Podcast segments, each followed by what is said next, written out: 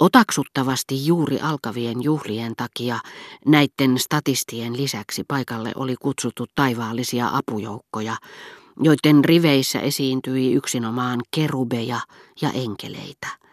Nuori arviolta 14-vuotias musikantienkeli, jonka kasvoja vaaleat hiukset kehystivät, ei totta puhuen kosketellut minkäänlaista instrumenttia, seisoipahan vain uneksivan näköisenä milloin gongin, milloin lautaspinon edessä, sillä välin kun vähemmän lapselliset enkelit mittasuhteiltaan valtavassa salissa kiisivät halkoen ilmaa lepattavilla lautasliinoillaan, jotka laskeutuivat pitkin heidän kupeitaan suippokärkisinä, kuin sulkavat enkelin siivet primitiivisen koulukunnan maalauksissa.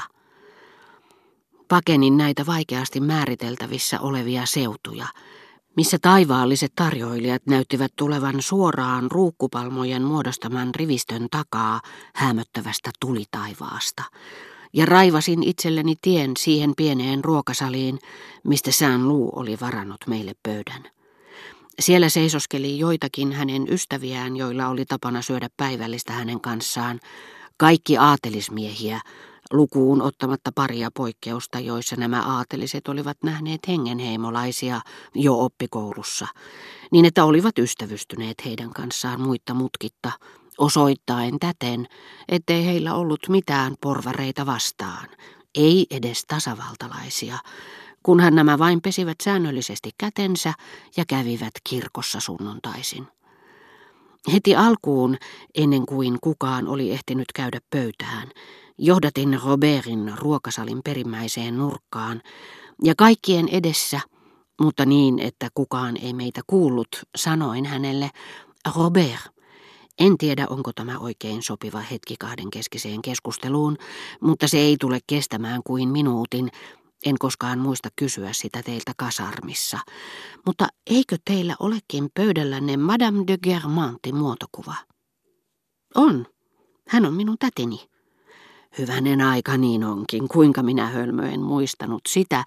Tiesinhän minä sen aikoinaan, en vain tullut ajatelleeksi sitä heti. Voi taivas, nyt teidän ystävänne kyllä hermostuvat. Puhutaan nopeasti, he oikein tuijottavat meitä. Tai puhutaan siitä joskus toiste. Ei sillä ole kiirettä. Kaikkea kanssa, antakaa tulla vaan. Toiset saavat luvan odottaa. Eihän se käy. Minä haluan ehdottomasti olla kohtelias. He ovat niin miellyttäviä kaikki. Enkä minä sitä paitsi erityisemmin piittaa koko asiasta. No, tunnetteko te hänet sitten, tämän erinomaisen Orjanin? Erinomainen Orjan, joka vastasi sanontaa hyvä Orjan, ei suinkaan tarkoittanut, että Madame de Germant oli sään mielestä hyvä tai erinomainen. Tässä tapauksessa hyvä, kelpo, erinomainen ovat mukana vain pronominin tämä vahvikkeina ja tarkoittavat henkilöä, jonka molemmat osapuolet tuntevat, mutta josta ei oikein tiedä mitä sanoa sellaisen henkilön edessä, joka ei kuulu aivan lähimpään ystäväpiiriinne. Erinomainen kelpaa alkupaloiksi ja auttaa odottamaan, kunnes keksii jotain muuta. Tapaatteko häntä useinkin, tai en ole nähnyt häntä kuukausiin, tai tapaan hänet tiistaina, tai ei hän enää niitä ihan nuorimpia taida olla. Ette ikinä arvaa, kuinka hassulta minusta tuntuu, että se on hänen valokuvansa. Me asumme nimittäin nykyään hänen talossaan, ja olen kuullut hänestä aivan uskomattomia asioita. En totisesti olisi osannut sanoa mitä. Niin, että hän kiinnostaa minua aivan tavattomasti kirjallisessa mielessä. Ymmärrättekö, kuinka nyt sanoisin Balzakin näkökulmasta? Te olette niin älykäs, että ymmärrätte kyllä puolesta sanasta, mutta jätetään tämä. Mitähän teidän ystävänne mahtavat ajatella minun kasvatuksestani? Eivät he mitään ajattele. Minä jo kerroin heille, kuinka suuremmoinen te olette, niin että enemmän heitä ujostuttaa kuin teitä. Se nyt oli ihan liikaa. Mutta siinäpä se, Madame de Germant ei taida tietääkään, että te tunnette minut. Sitä en osaa sanoa. En ole nähnyt häntä sitten viime kesän, koska en ole ollut lomalla sen jälkeen, kun hän tuli maalta kaupunkiin.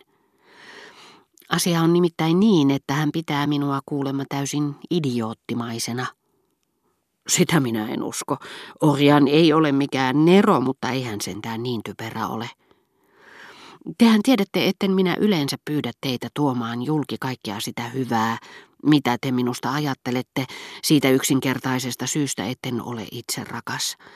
Minua oikein harmittaa, että te tulitte puhuneeksi minusta ylistävään sävyyn ystävillenne, jotka me tapaamme viimeistään kahden sekunnin kuluttua. Mutta mitä Madame de Germantiin tulee, niin jos te voisitte tehdä hänelle tiettäväksi, mitä mieltä minusta olette, ja vähän liioitellakin siinä sivussa, niin te tekisitte minulle suuren palveluksen. No mutta totta kai, jos ei teillä muuta pyydettävää ole, niin ei sen pitäisi kovin vaikeata olla. Mutta mitä ihmeen merkitystä sillä oikeastaan on, mitä hän teistä ajattelee? Oletan, että se on teistä hertaisen yhdentekevää. Oli miten oli. Jos siinä oli kaikki, niin me voimme kyllä puhua siitä noiden toistenkin aikana. Tai vasta sitten, kun olemme kahden. Minä nimittäin pelkään, että te väsytte, jos joudutte seisomaan ja puhumaan noin epämukavassa asennossa. Onhan meillä niin paljon tilaisuuksia olla kahden kesken. Epämukava asento minulle juuri olikin antanut rohkeutta puhua Robertille. Kauempana odottavat ystävät olivat se tekosyy, jonka varjolla saatoin puhua katkonaisesti ja epäjohdonmukaisesti ja peitellä samalla helpommin sitä, että valehtelin sanoessani ystävälleni, että olin unohtanut hänen olevan sukua herttuattarelle.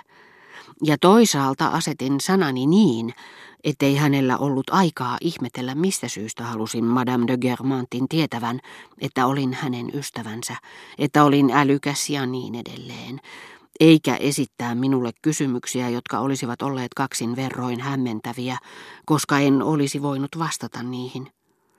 Robert, minua hämmästyttää, että noin älykäs mies ei tajua, ettei koskaan saa panna kyseenalaiseksi mitään sellaista, mistä voi olla ystäville iloa.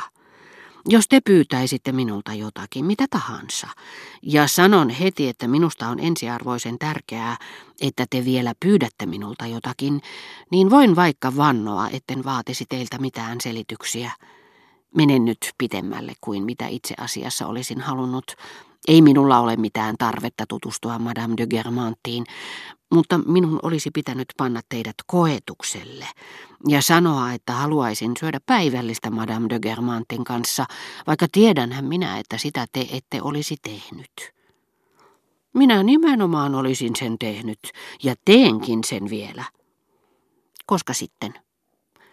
Heti kun tulen Pariisiin, luultavasti jo kolmen viikon kuluttua. Sittenhän se nähdään. Ei silti, ei hän kyllä suostu. Ette usko, kuinka kiitollinen minä olen. Kaikkia vielä, sehän on pikkujuttu. Ei saa sanoa noin. Ei se mikään pikkujuttu ole. Sillä nyt minä vasta näen, millainen ystävä te olette. Oli se, mitä pyysin sitten tärkeää tai ei, epämiellyttävää tai ei, oli se sitten minulle totista totta tai vain tilaisuus koetella teitä, niin te sanotte tekevänne sen ja osoitatte sillä tavalla, kuinka älykäs ja hienotunteinen ihminen te olette. Joku tyhmempi olisi saivarrellut.